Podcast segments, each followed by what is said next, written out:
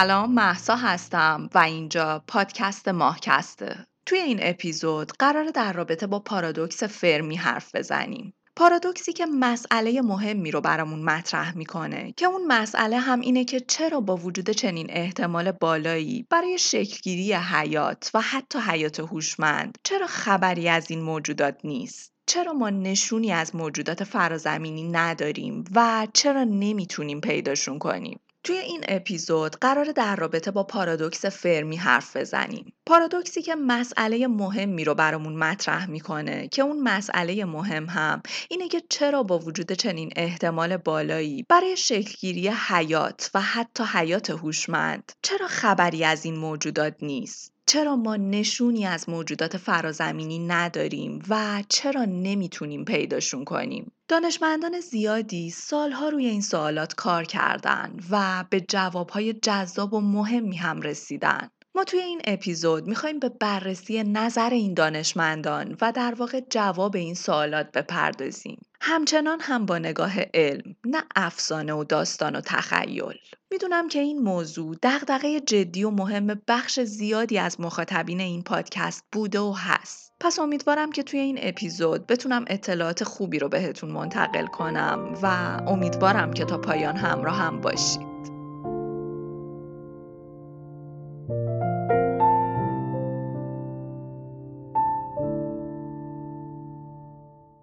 حامی این اپیزود از ماه کست اپلیکیشن مدیتیشن و ذهن‌آگاهی آرامیاست. اپلیکیشنی که یک رویکرد کاملاً علمی به ذهن‌آگاهی داره. حدود دو سال پیش بود که من با این اپ آشنا شدم و تو یکی از اپیزودهای روانشناسی ماه کست هم به عنوان یه اپ کاربردی برای تمرین مراقبه و ذهن‌آگاهی بهتون معرفیش کردم. و امروز این اپ حامی ماه کست شده، اما همچنان برای من این معرفی ماهیت تبلیغات رو نداره، چون اپیه که به شخص مدت هاست ازش استفاده میکنم و برام شبیه به یک تجربه شخصی شیرینه که میخوام این تجربه رو باهاتون به اشتراک بذارم. میخوام یه تعریف کوتاه داشته باشم از مراقبه و امیدوارم که فرصتی پیش بیاد که یک اپیزود کامل رو در این فصل اختصاص بدم به تأثیری که مراقبه و ذهن‌آگاهی به طور مستقیم روی ساختار و عملکرد مغزمون داره. همونطور که در اپیزود مغزی که مدام تغییر میکنه به طور مفصل توضیح دادم که مغز ما با سرعت بالایی هر لحظه در حال تغییره. حالا نکته اینجاست که مراقبه و ذهن‌آگاهی این امکان رو برامون ایجاد میکنه که این تغییر ساختار و عملکرد در جهت مثبت باشه.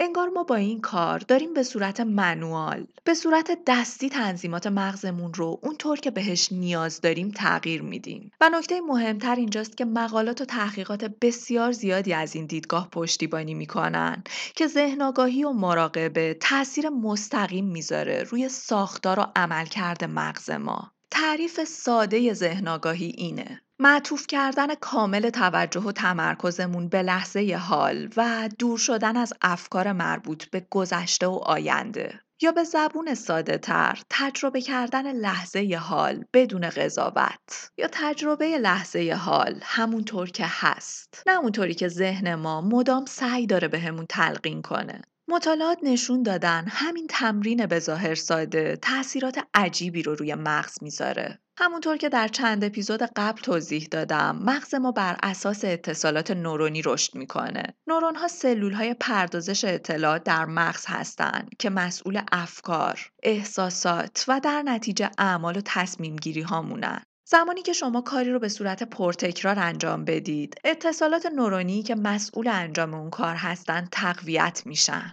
تحقیقات به همون نشون میدن انجام تمرینات ذهن‌آگاهی به صورت مداوم فقط چند دقیقه در روز، مثلا پانزده دقیقه، که میشه قبل خواب انجامش داد، میشه سر کار انجامش داد، میشه تو هر لحظه و تو هر فضا و مکانی انجامش داد، به طور مستقیم روی هیپوکامپ و سایر نواحی پیشانی، بخش قدامی مغز و حتی ضخامت قشر مغزمون هم تأثیر میذاره. خروجی این تأثیرات روی این نواحی هم به یادگیری، شناخت، حافظه و رفتار آگاهانه تر، خودآگاهی، کنترل استرس و اضطراب، تنظیم خواب، کنترل درد و کاهش فشار خون و حتی از نظر رفتاری روی ما تأثیر میذاره. چون مدیتیشن در واقع یک باشگاه مغزسازیه. همونطور که ما عضلاتمون رو در باشگاه بدنسازی پرورش میدیم، مدیتیشن یه همچین تأثیری رو روی مغزمون میذاره و پرورشش میده. این موضوع اونقدری جدیه که امروز خیلی از روانشناسان، روانپزشکان و حتی خود پزشکان برای بهبود و درمان مشکل مراجعانشون بهشون توصیه میکنن از مدیتیشن کمک بگیرن. مزیت اپ آرامیا اینه که با این اپ بدون نیاز به هیچ پیش زمینه و دانش قبلی میتونید وارد فضای مدیتیشن و ذهن آگاهی بشید. من حدود دو ساله که جذابترین تجربه های ذهنی رو با این اپ دارم و واقعا این اپ رو به عنوان تبلیغات بهتون معرفی نمی کنم.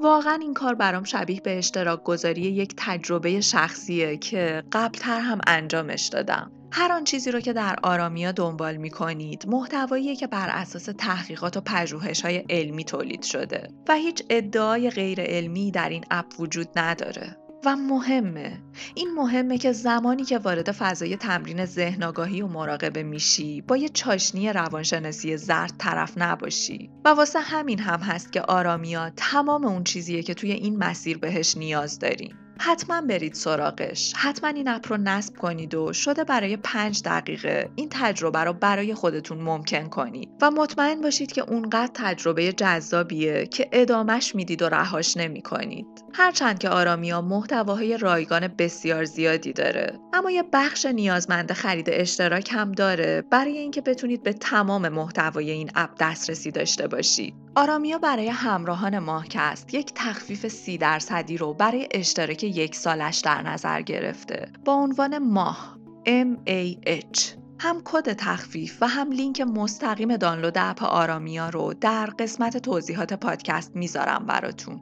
این کد فقط تا پایان خرداد ماه فعاله. حتما برید سراغش و حتما این تجربه ذهنی جذاب رو برای خودتون ایجاد کنید. طولانی شد خیلی، اما دوست داشتم که توضیحات مفصل و کاملی رو انجام بدم و دعوتتون کنم به این تجربه لذت بخش. جالبه که به نقطه‌ای رسیدیم که برای معرفی حامی ماه کست هم بر اساس منابع علمی پیش میریم. لینک منابعی رو که در بخش معرفی حامی این اپیزود ازشون استفاده شد رو میتونید در قسمت توضیحات پادکست پیدا کنید.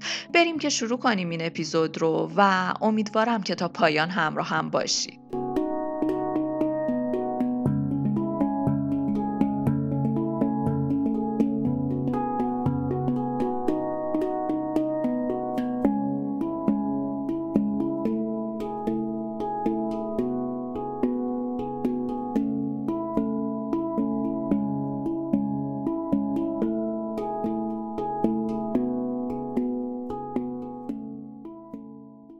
در تابستون سال هزار و نهصد و پنجاه فیزیکدانی به نام انریکه فرمی با چند تا از همکارانش داشتن برای ناهار خوردن به سمت یه رستوران می‌رفتن. اون روز موضوع بحث بین این چند تا دوست بشقاب پرنده ها بود. اونا داشتن راجع به بشقاب پرنده ها حرف می‌زدن و توی اون بحثی که این چند تا دوست با هم داشتن، یهو فرمی با صدای بلند میگه آخه پس این بشقاب پرنده ها کجان؟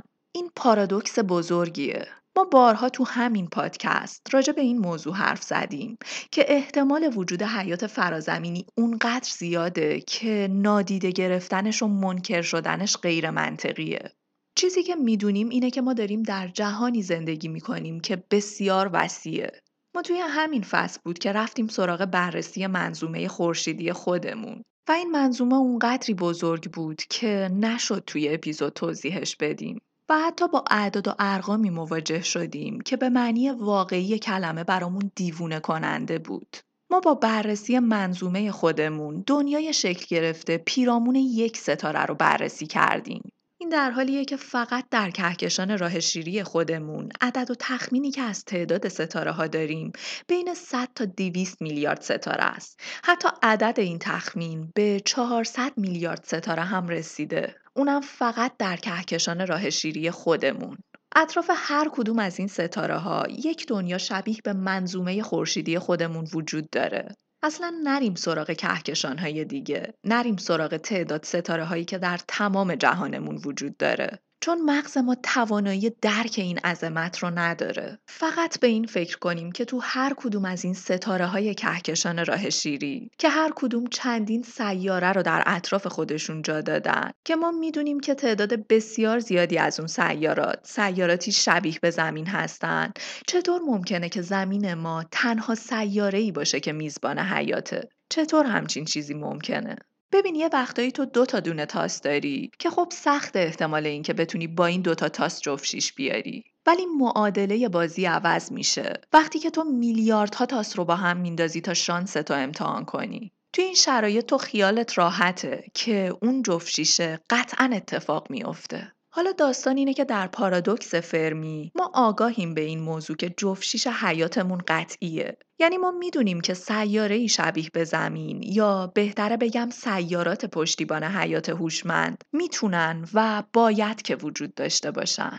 اما کجان پس؟ چرا ما هنوز نتونستیم موجودات فضایی رو ببینیم؟ چرا یهوی موجود سبز کله گنده یه شب بالا سرمون ظاهر نمیشه ما رو با خودش ببره خلاصمون کنه؟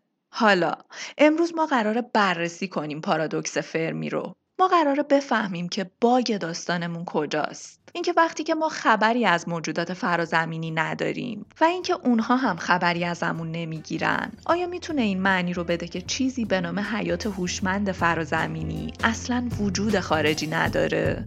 Don't hold yourself like that. You hurt your knees.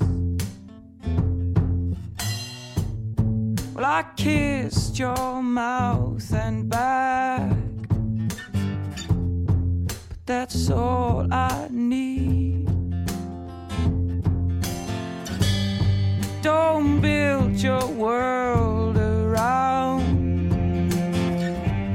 volcanoes, melt you down, and what I am to you is not real.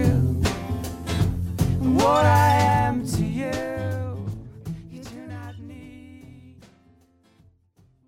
قبل از شروع ماجرا لازمه اینو بدونیم که ما تمدن‌های جهانمون رو به سه گروه طبقه بندی می‌کنیم. تمدن نوع یک تمدنیه که توانایی بهره برداری از تمام انرژی سیارش رو داره.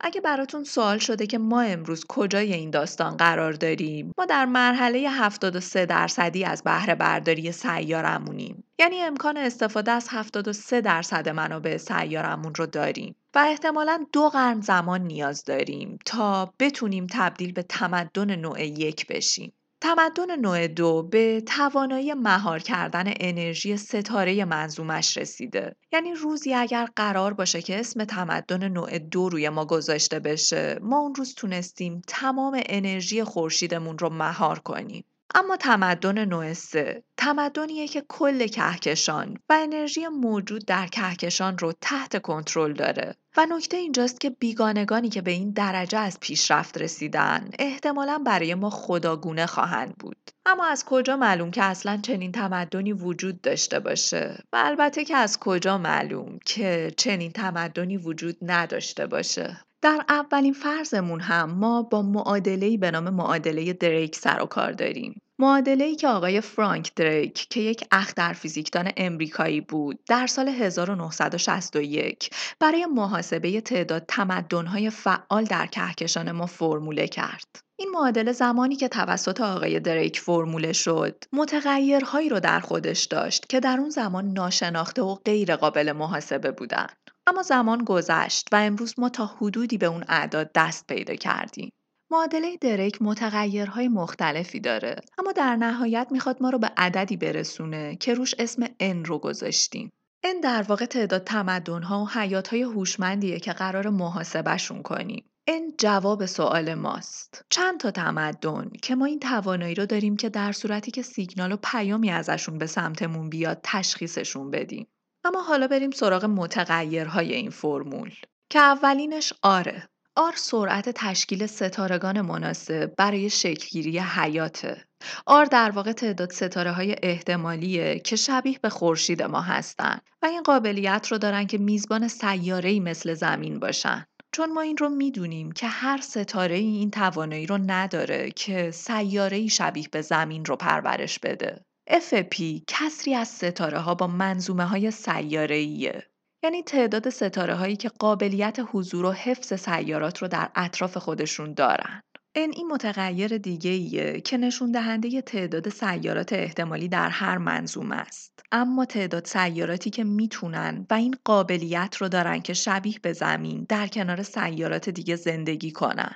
اف ال کسری از سیاراتی رو بهمون نشون میده که حیات در اونها وجود داره که قطعاً تعدادشون بسیار زیاده، چون ما در این متغیر از کلیت حیات حرف میزنیم که شامل موجودات میکروسکوپی هم میشه. و نکته مهم برای ما اینه که همین اواخر بود که در جو سیاره زهره نشونه‌های احتمالی از وجود حیات رو مشاهده کردیم. در جو سیاره جهنمی شبیه به زهره. پس این احتمال برامون بسیار بالاست، چون این متغیر با کلیت حیات سر و کار داره و فرقی نداره که اون حیات پیچیده یا هوشمند باشه یا نه. اما در مقابل متغیر اف ال ما متغیر اف آی رو داریم که تأکید و تمرکزش روی سیاراتیه که این توانایی رو دارن که میزبان حیات هوشمند باشن، خاصه حیات هوشمند، نه هر نوع حیاتی.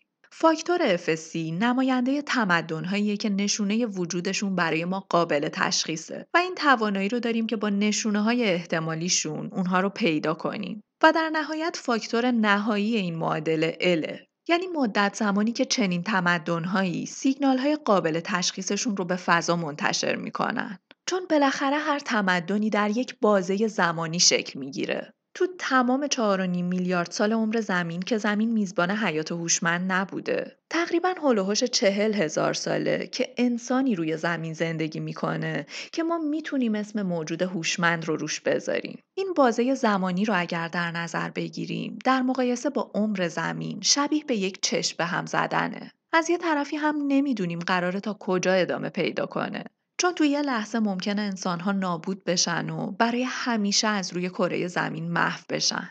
واسه همین هر تمدنی یه بازه زمانی طلایی داره که در اون بازه طلایی در اوج دوره هوشمند خودشه. حالا دو تا تمدن هوشمند رو در نظر بگیرین که در فواصل بسیار دور از هم قرار دارن و میخوان که همدیگر رو پیدا کنن. احتمال بسیار کمیه که این دوتا تمدن هوشمند به طور همزمان توی اون لحظه طلایی قرار داشته باشن و به طور همزمان همدیگر رو پیدا کنن. به هر حال معادله دریک معادله خوبیه، اما چالش ما، یا حداقل بگیم چالش امروز ما، اینه که ستاره شناسان اعداد ثابتی رو در رابطه با هیچ کدوم از این فاکتورها ندارن.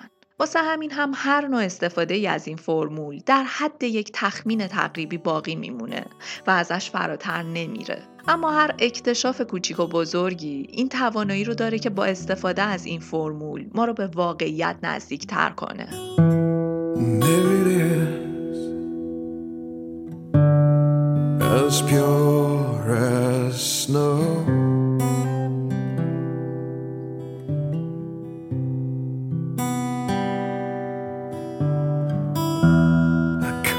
See it, for my head was too low.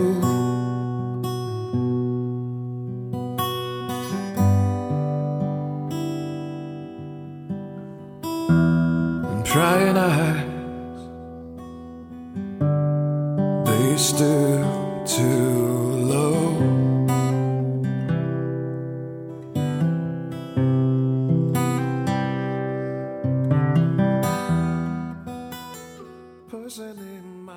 میخوام از یه تئوری دیگه براتون حرف بزنم، تئوری به نام جنگل تاریک. اما قبل از اون میخوام توصیفاتم از این تئوری رو گره بزنم با افکار استیون هاوکینگ.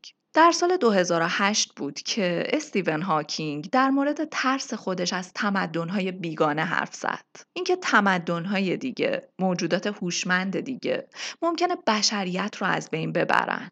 اما جالبه که خود استیون هاوکینگ در سال دو هزار و هجده وارد پروژه‌ای شد که هدف اون پروژه جستجوی نشونه‌هایی از حیات بیگانه و هوشمند در کیهان بود. با اینکه اون حتی در اون زمان هم معتقد بود که احتمال داره چنین موجوداتی بشر رو به نابودی بکشونن.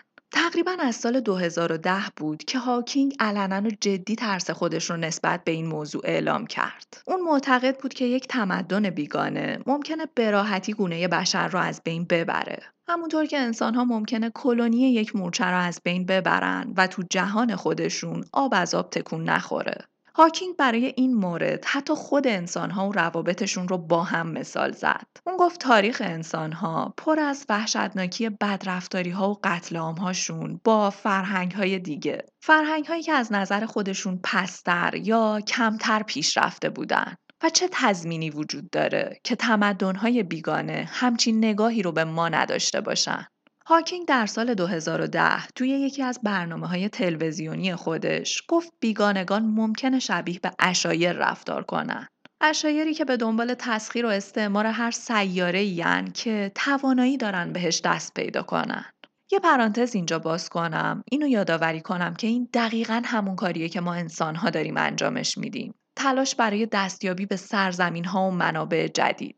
برگردیم به هاوکینگ که میگه اگه اینطور باشه منطقیه که این عشایر بین سیاره‌ای از هر سیاره جدیدی برای ساخت سفینه‌های فضایی بیشتر بهره برداری کنن تا بتونن به حرکت خودشون ادامه بدن و سرزمین‌های بیشتری رو کشف کنن. اون گفت ما در مورد بیگانگان چیز زیادی نمیدونیم، اما در مورد انسان‌ها میدونیم. اگه به تاریخ نگاه کنیم، همیشه تماس بین انسان‌ها و موجودات کم‌هوش به فاجعه ختم شده. فاجعه‌ای برای اون موجودات کم‌هوش. ما میتونیم اینو نتیجه گیری کنیم که رویارویی تمدنی با فناوری‌های پیشرفته در مقابل با تمدنی با فناوری‌های ابتدایی برای اون تمدن ابتدایی نتایج زیانباری رو به همراه داره. تمدنی که این توانایی رو داره که پیام‌هایی رو که ما از زمین ارسال می‌کنیم رو بخونه، احتمالاً از نظر تمدن و پیشرفته بودن میلیاردها سال از ما جلوتره. پس این رویارویی و تقابل ما با اون تمدن میتونه شبیه به رویارویی و تقابل انسان با کلونی مورچه‌ها باشه.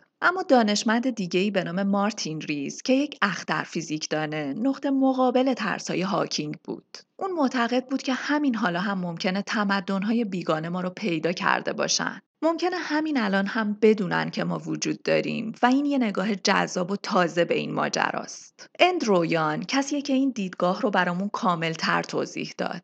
اون گفت در آینده ممکن انسان‌ها به نقطه‌ای برسن که از محدودیت‌های تکاملی خودشون فراتر برن. اون دوره مرحله‌ایه که انسان‌ها حتی میتونن به انسان بودن خودشون هم غلبه کنن و مثلا خشم و کوتاه‌بینی خودشون رو تحت اختیار و کنترل بگیرن.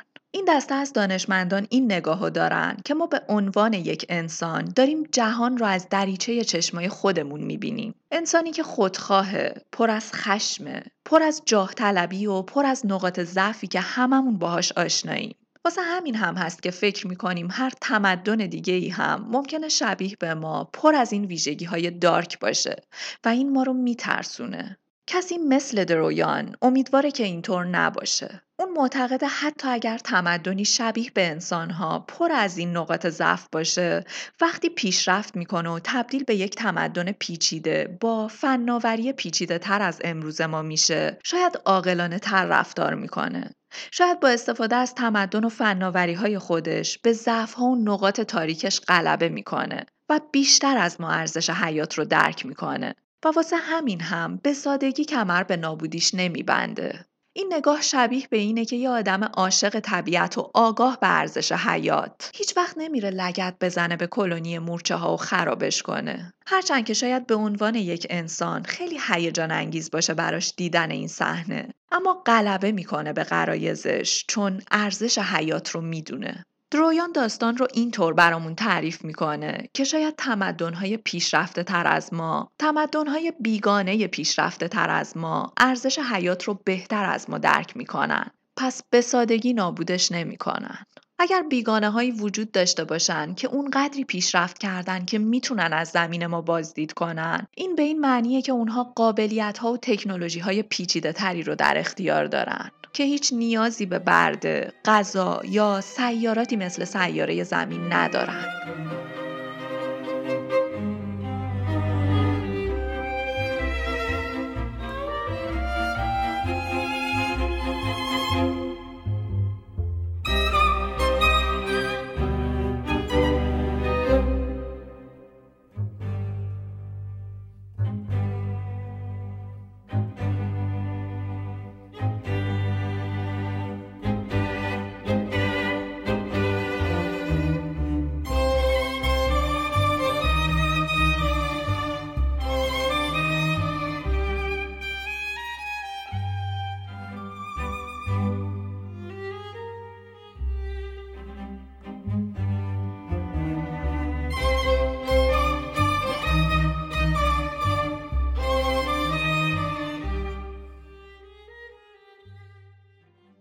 پارادوکس فرمی ازمون میپرسه که بیگانگان کجا هستن؟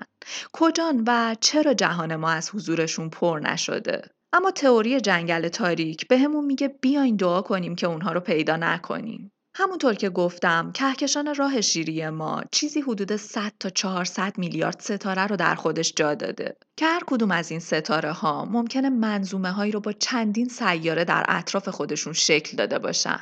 با این اعداد و احتمالات عجیب و غریبی هم که باهاشون سر و کار داریم، علیرغم پراکندگی رقت انگیز و فاصله های زیاد بین این ستاره ها و سیاره ها، قاعدتاً تا حالا باید خبری از موجودات فرازمینی بهمون میرسید. حتی معادله دریک با اعداد تخمینی و غیر دقیق امروز ما، احتمال این اتفاق رو برامون پیش بینی کرده.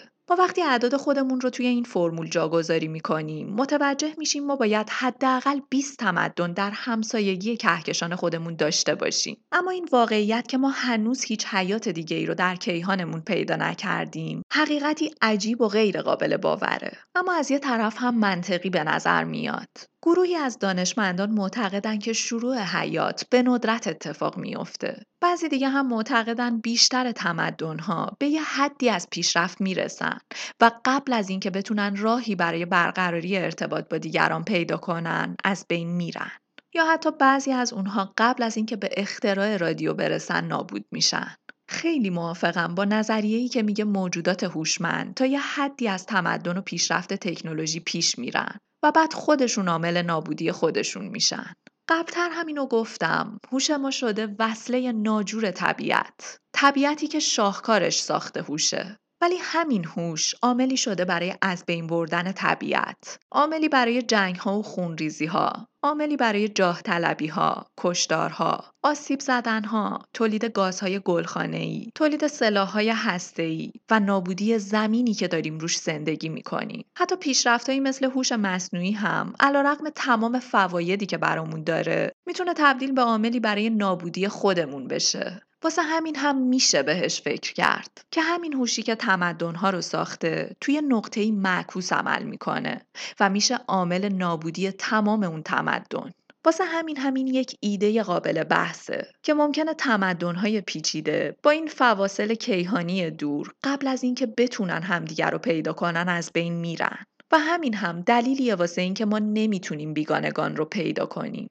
اما بریم سراغ ایده جنگل تاریک، ایده‌ای که برای اولین بار در رمان علمی تخیلی The Dark Forest نوشته ی لیو سیکسین مطرح شد. در این رمان طرح کلی داستان و بحث اصلی بر این مبنا شکل گرفته، بر اساس سه تا اصل. اولین اصل اینه که خواسته زندگی ادامه پیدا کردنه. انگار زندگی نمیخواد متوقف بشه، میخواد که ادامه پیدا کنه. اصل دوم اینه که هیچ راهی برای ما وجود نداره که قبل از ارتباط با یک تمدن اینو بفهمیم که اونا قصد نابود کردن ما رو دارن یا نه. شبیه به یه قمار این کار که ما برای فهمیدن این موضوع هیچ راهی به جز تقابل مستقیم با تمدن بیگانه رو نداریم. یا این ریسک رو میپذیریم یا کنجکاوی هامون رو متوقف میکنیم و در نهایت بر اساس این دو اصل به اصل سوم میرسیم. به نتیجه گیری مهمی که بهمون میگه ایمن ترین گزینه برای ما اینه که تمام بیگانگان و تمام اشکال حیات موجود رو قبل از اینکه فرصتی برای نابود کردن ما داشته باشن نابودشون کنیم. ایده جنگل تاریک بهمون میگه اگه توی جنگل تاریک تنها هستیم و به خطر حیوانات دیگه مشکوک، عملکرد درست و خوب جلوگیری از جلب توجهه. ما نمیدونیم بیگانگان چه موجوداتی هستن، روش و منش و ایده هاشون رو نمیشناسیم. پس شاید درست ترین استراتژی برامون سکوت و پنهان شدن باشه. استراتژی خوبی هم هست، عاقلانه به نظر میرسه. اما باز یه باگی داریم این وسط. مگه ممکنه یهو همه تمدن‌های بیگانه تصمیم گرفته باشن احتیاط کنن و حضور خودشون رو به دیگران اعلام نکنن؟ جالبی داستان اینه که خود ما به عنوان یک تمدن پیشرفته، حتی قبل از اینکه بخوایم به این موضوع فکر کنیم، حضور خودمون رو در کیهان فریاد زدیم. چقدر احتمال داره که ما احمق‌ترین و بی‌عقل‌ترین تمدن هوشمند موجود در کیهان باشیم؟ به نظرم احتمالش خیلی زیاده. ولی نه، واقعا احتمالش کمه. احتمالش کمه، چون حتی اگه یه تمدنی بخواد که خودش رو مخفی کنه، اثرات وجود یک حیات هوشمند روی یک سیاره حتی از راه دور هم نسبتاً قابل تشخیصه. پس یه خورده با تئوری جنگل تاریک میتونیم زاویه پیدا کنیم و مشکل داشته باشیم. هرچند که میتونیم به این موضوع هم فکر کنیم که تمدن‌هایی وجود دارن که آگاهانه و خودخواسته نمیخوان وجود خودشون رو فریاد بزنن و دوست دارن که توی جنگل پهناور و پرخطر کیهان در غار تنهایی خودشون پناه بگیرن.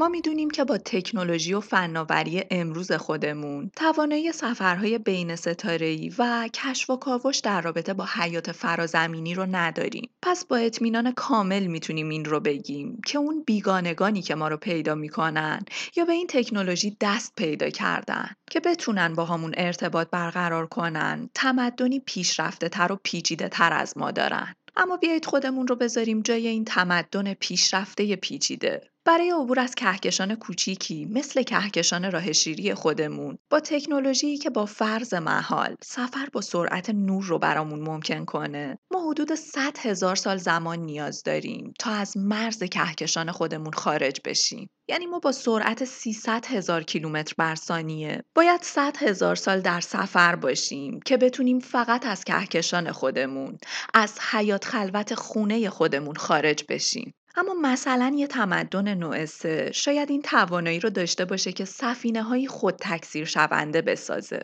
چیز عجیب و دور از ذهنی نیست. ما روی زمین هم بهش فکر کردیم و شاید سالها بعد بتونیم همچین چیزی رو بسازیم. سفینه‌های خود تکثیر شونده‌ای که حتی نیاز به سرعت نور هم ندارن و با سرعت آهسته خودشون حرکت میکنن. این سفینه‌ها در هر توقف خودشون در سیاره یا هر مکان جدیدی بر اساس دستورالعمل‌ها و برنامه‌ها از منابع اون منطقه استفاده می‌کنن برای ساخت سفینه بعدی و اون راهی سفر می‌کنن و این برنامه بارها و بارها تکرار میشه تا در نهایت مثلا کل کهکشان بررسی بشه. اما خب میدونیم که این داستان زمان بره. برای کهکشانی شبیه به کهکشان ما، حتی با فرض اینکه کاوشگرمون با سرعت نور حرکت کنه، حداقل صد هزار سال زمان نیاز داریم که کل کهکشان رو طی کنیم. و انگار همیشه مشکلمون زمانه. از کجا معلوم ما تا اون موقع از بین نریم؟ از کجا معلوم اصلا ارزشش رو داشته باشه که وقت و منابع زیادی رو خرج این کار کنیم؟ اگه بخوایم از دید یه تمدن نوع سه به ماجرا نگاه کنیم، اینجا یه تئوری مهم مطرح میشه. تئوری این که تمدن‌های پیشرفته تر از ما واسه کارهای بیهوده و بی‌اهمیت وقت صرف نمی‌کنن. شاید اونا به این نتیجه برسن که وسعت کیهان، انبساط جهان که هر لحظه داره ما رو از هم دورتر میکنه و هزینه‌ها و منابع زیادی که باید صرف این کار بشه و محدودیت بزرگی به نام زمان که ممکنه سد راه همزمانی حیات تمدن‌ها باشه، ارزشش رو نداره. ارزش این جستجو رو نداره زمانی که ما با همون منابع میتونیم رو سیاره خودمون تمرکز کنیم و اینجا رو تبدیل به جای بهتری برای زندگی کنیم. و اینجاست که تئوری مطرح میشه به نام ماتریوشکا برین، ابرساختارهایی به اندازه منظومه خورشیدی ما که تمدن‌های پیشرفته توانایی ساختش رو دارن. این ایده به معنی واقعی کلمه دیوونه کننده است و دیوونه کننده تر اینه که میدونیم که میتونه اتفاق بیفته. تمدن‌های پیشرفته احتمالاً ابرساختارهایی رو برای مهار انرژی ستارگان ایجاد میکنن. اما این مهار یه هدف جذاب و بزرگ داره و اونم ساخت قدرتمندترین ابررایانه‌های جهانه. ابررایانه هایی که این توانایی رو دارن که برای شبیه سازی واقعیت و بازیابی جهان ازشون استفاده کنیم. شاید نقل قول‌های مختلفی رو شنیده باشید از آدم‌های مختلفی که این احتمال رو میدن که ما در جهانی شبیه سازی شده در حال زندگی هستیم، در حالی که خودمون از این موضوع بی اطلاعیم. شبیه به شخصیت‌های یک بازی کامپیوتری که در جهان خودشون در حال زندگی هن و نمیدونن که در جهانی مجازی زندگی میکنن. آدم‌های زیادی ایده زندگی در جهان شبیه‌سازی شده رو مطرح کردن. آدم‌های زیادی هم در رابطه باهاش تحقیق کردن تا اثبات کنن جهان ما یک جهان مجازی شبیه‌سازی شده است. نمیخوام وارد این بحث بشم. شاید یه روزی یه اپیزود مستقل در این رابطه داشته باشیم. اما نکته اینجاست که ما میدونیم که تمدن‌های پیشرفته امکان ساخت این جهان‌های مجازی رو دارن. اونم با استفاده از ابرساختارهایی که میتونن از قدرت ستاره ها استفاده کنن. برای درک اینکه این ماجرا چطور کار میکنه، باید به آینده بسیار دور خودمون نگاه کنیم. با ظهور تفکر علمی، انسان‌ها روشی نسبتاً قابل اعتماد رو برای کشف و کاوش دنیای اطراف خودشون پیدا کردن. ما چیزهای زیادی میدونیم از اینکه جهان از چی ساخته شده، یا حتی میدونیم چطور جهان اطراف خودمون رو به میل خودمون تغییر بدیم. اما تمام اون چیزی که تا به امروز به دست آوردیم در مقایسه با اون چیزی که در آینده پیش رو داریم یه شوخی خنده داره. یکی از پیشبینی‌های مهم جهان انسانی ما اینه که در آینده جامعه پیشرفته ما به انرژی بیشتری نیاز پیدا می‌کنه و این نیاز به انرژی بیشتر منجر به ساخت ساختارهایی به نام کره‌های دایسن میشه. دایسن سفیرز، کره‌هایی که ستاره‌های شبیه به خورشید ما رو احاطه می‌کنن تا انرژی اون رو مهار کنن. دایسن اسم فیزیکدانیه که ایده کره‌های دایسن رو مطرح کرد. بر این موضوع تاکید داشت که ما باید وجود احتمالی چنین چیزی رو زمانی که داریم به دنبال حیات بیگانه می‌گردیم در نظر بگیریم. جملات خود دایسن رو براتون می‌خونم. اگر موجودات هوشمند فرازمینی وجود داشته باشند و به سطح بالایی از پیشرفت فنی رسیده باشند، یکی از محصولات جانبی متابولیسم انرژی آنها احتمالاً تبدیل در مقیاس بزرگ نور ستارگان به تشعشعات مادون قرمز است. پیشنهاد شده است که جستجو برای منابع تشعشعات فروسرخ باید با جستجوی تازه آغاز شده برای ارتباطات رادیویی بین ستاره‌ای همراه باشد. یعنی علاوه بر اینکه ما باید به دنبال فرکانس‌های رادیویی بگردیم، باید که به دنبال امواج فروسرخ هم باشیم، چون احتمال وجود چنین فناوری در تمدن‌های پیشرفته کاملاً منطقی به نظر میاد. دانشمندان معتقدند که در آینده دور ما فناوری ایجاد مجموعه‌ای از پوسته‌های تو در تو را در اطراف یک ستاره پیدا می‌کنیم، جوری که بتونیم از تمام انرژی ستارمون استفاده کنیم. این ماجرا شبیه به عروسک‌های ماتریوشکا است. عروسک‌های تو در تویی که در دل هر کدوم از اونها یه عروسک کوچیک‌تر قرار داره. واسه همین هم هست که بهش میگیم مغز ماتریوشکا. این ماشین به اندازه ستاره قوی ترین رایانه در کیهان ماست که تمام انرژی مفید یک ستاره رو جمع‌آوری میکنه و اون رو در طول موج‌های مرئی به طول موج‌های اساساً نامرئی تبدیل میکنه. اینجا ما با یک ابررایانه طرف هستیم. لایه به لایه، لایه های این سیستم انرژی ستاره رو جذب میکنن. واسه همین هم لایه‌ای که به ستاره نزدیک‌تره تقریباً همدما با ستاره است و آخرین لایه بیرونی دیگه همدما با همون محیط بین ستاره‌ای و فضای خالیه.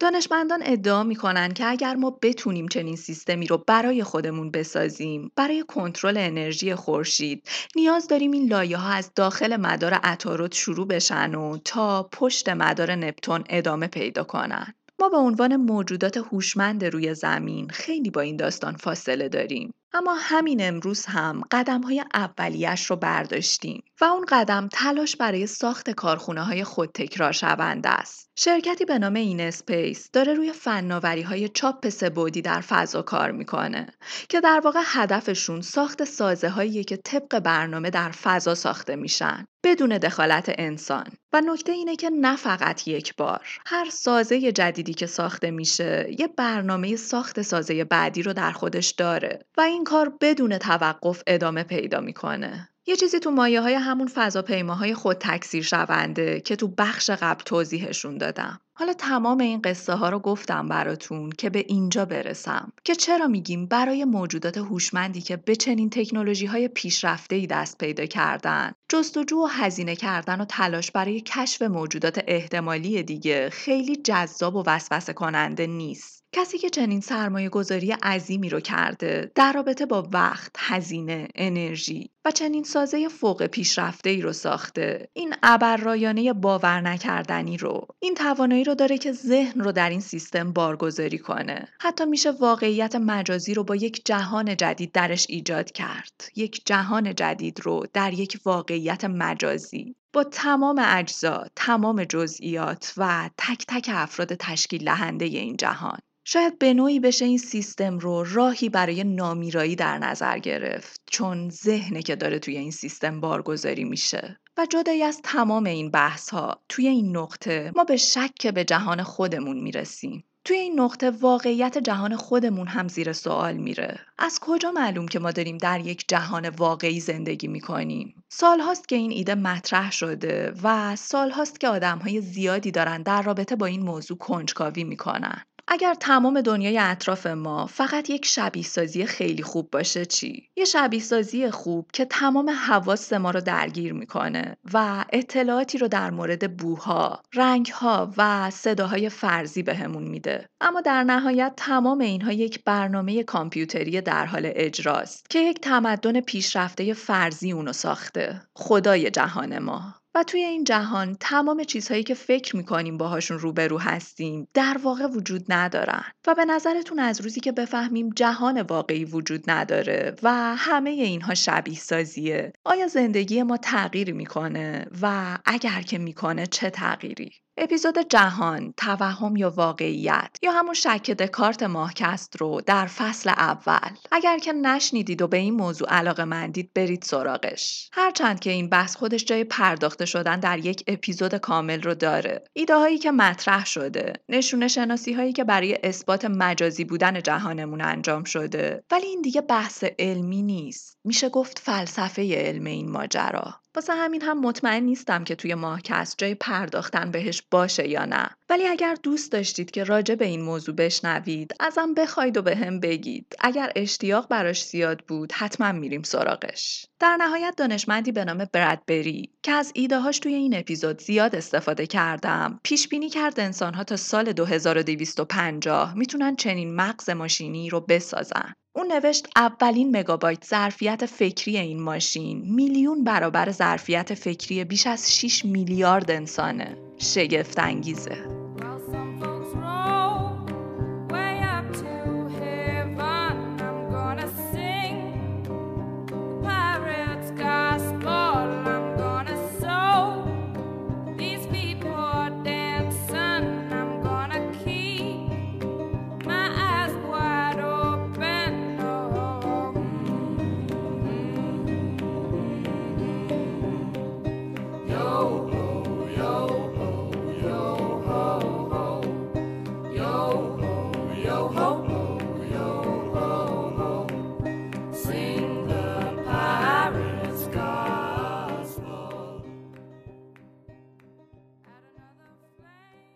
و در نهایت آخرین فرضیه ما اینه که ما واقعاً تنها موجودات هوشمند این جهانیم. در جهانی که فقط بخش قابل رویتش برای ما نود میلیارد سال نوریه. در جهانی که دست کم صد میلیارد کهکشان داره که هر کدوم از این کهکشان‌ها هم بین صد الی هزار میلیارد ستاره رو در خودشون جا دادن. در جهانی که تازه فهمیدیم فراوانی سیارات توش چقدر زیاده. چقدر زیادتر از چیزی که میتونیم تصورش رو کنیم.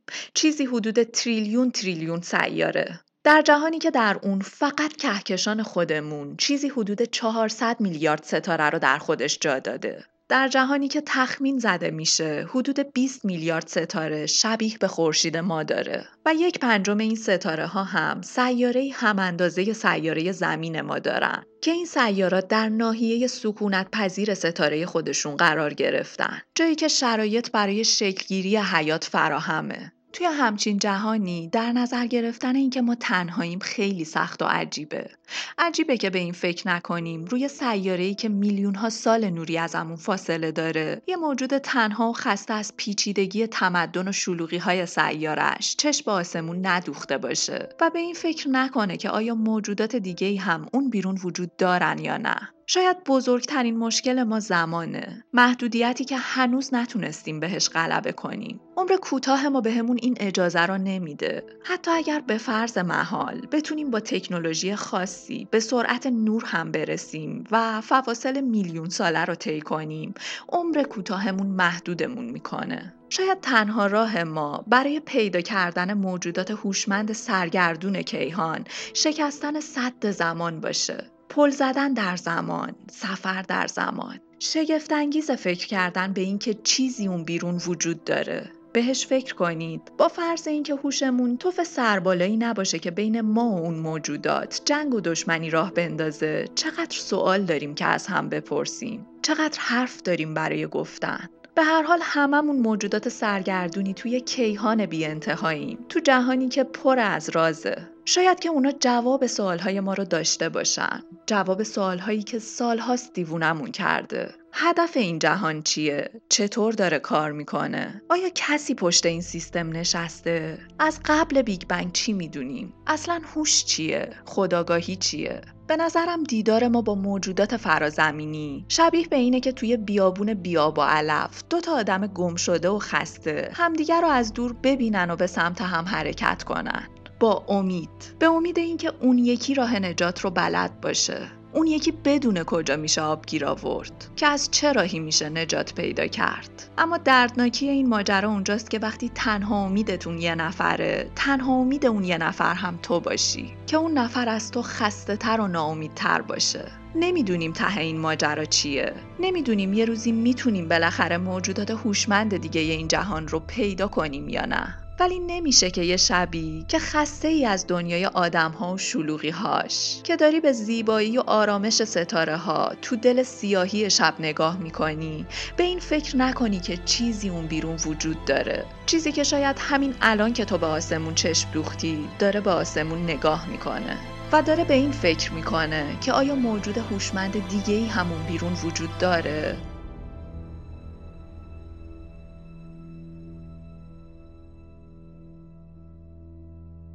ممنون که تا پایان همراه بودید. منابع این اپیزود رو در قسمت توضیحات پادکست پیدا می‌کنید. یه بار دیگه یادآوری می‌کنم که فقط تا پایان خرداد ماه فرصت هست برای استفاده از کد تخفیف اپ آرامیا. میتونید از طریق کد تخفیف ماه M A H سی درصد تخفیف رو روی اشتراک یک ساله اپ آرامیا دریافت کنید. آرامیا اپیه که تخصصی در زمینه مراقبه و ذهن‌آگاهی فعالیت می‌کنه و رویکردی کاملا علمی در این زمینه داره که قطعاً اگر هیچ پیش زمینه ای از این ماجراها نداشته باشید، شما رو وارد دنیای جدیدی از تجربیات میکنه که دل کندن ازش واقعاً مشکله. همچنان میدونید که مهمترین حمایت شما از ماه کست معرفی این پادکست به دوستان و عزیزانتونه تا آدمهای بیشتری در مسیر آگاهی همراهمون بشن. برای حمایت مالی از ماه کست و کمک به ادامه این راه میتونید از طریق لینک هامی باش و همراهان خارج از ایران هم میتونن از طریق لینک پیپال این کار رو انجام بدن. یه فیلم خوب هم بهتون پیشنهاد بدم در پایان. البته فیلمیه که معمولاً آدم‌هایی که اهل فیلم دیدنن دیدنش، ولی پیشنهاد میکنم اونایی که ندیدن حتما برن سراغش. فیلم ارایول که داستان ورود بیگانگان به زمینه. یک سفینه فضایی مرموز و ناشناس به زمین اومده و حالا لوئیس بنکس که یک متخصص زبانشناسیه به همراه تیمش به این مأموریت میان تا به یه طریقی بتونن با این بیگانگان که هیچ زبان مشترکی با انسان‌ها ندارن ارتباط برقرار کنن. فیلم بسیار جذابیه که حتی اگر مثل من در همون سال انتشارش، یعنی سال دو هزار و شانزده تماشاش کردید، دوباره برید سراغش و با نگاه و درک امروزتون دیدنش رو تجربه کنید. ممنون که تا پایان همراه بودید. خوب باشید و تا به زودی بدرود. شب که راز بودنت را پوشی با که ساز دیدنت را سر داد ابر که شوق خنده‌ات را باری، من که شعر ماندنت را خواندم. لبهایم را میخندیدی، چشمانم را میباریدی، در رویایت میچرخیدم، آوازم را میرخسیدی، در رویایت میچرخیدم، آوازم را میرخسیدی.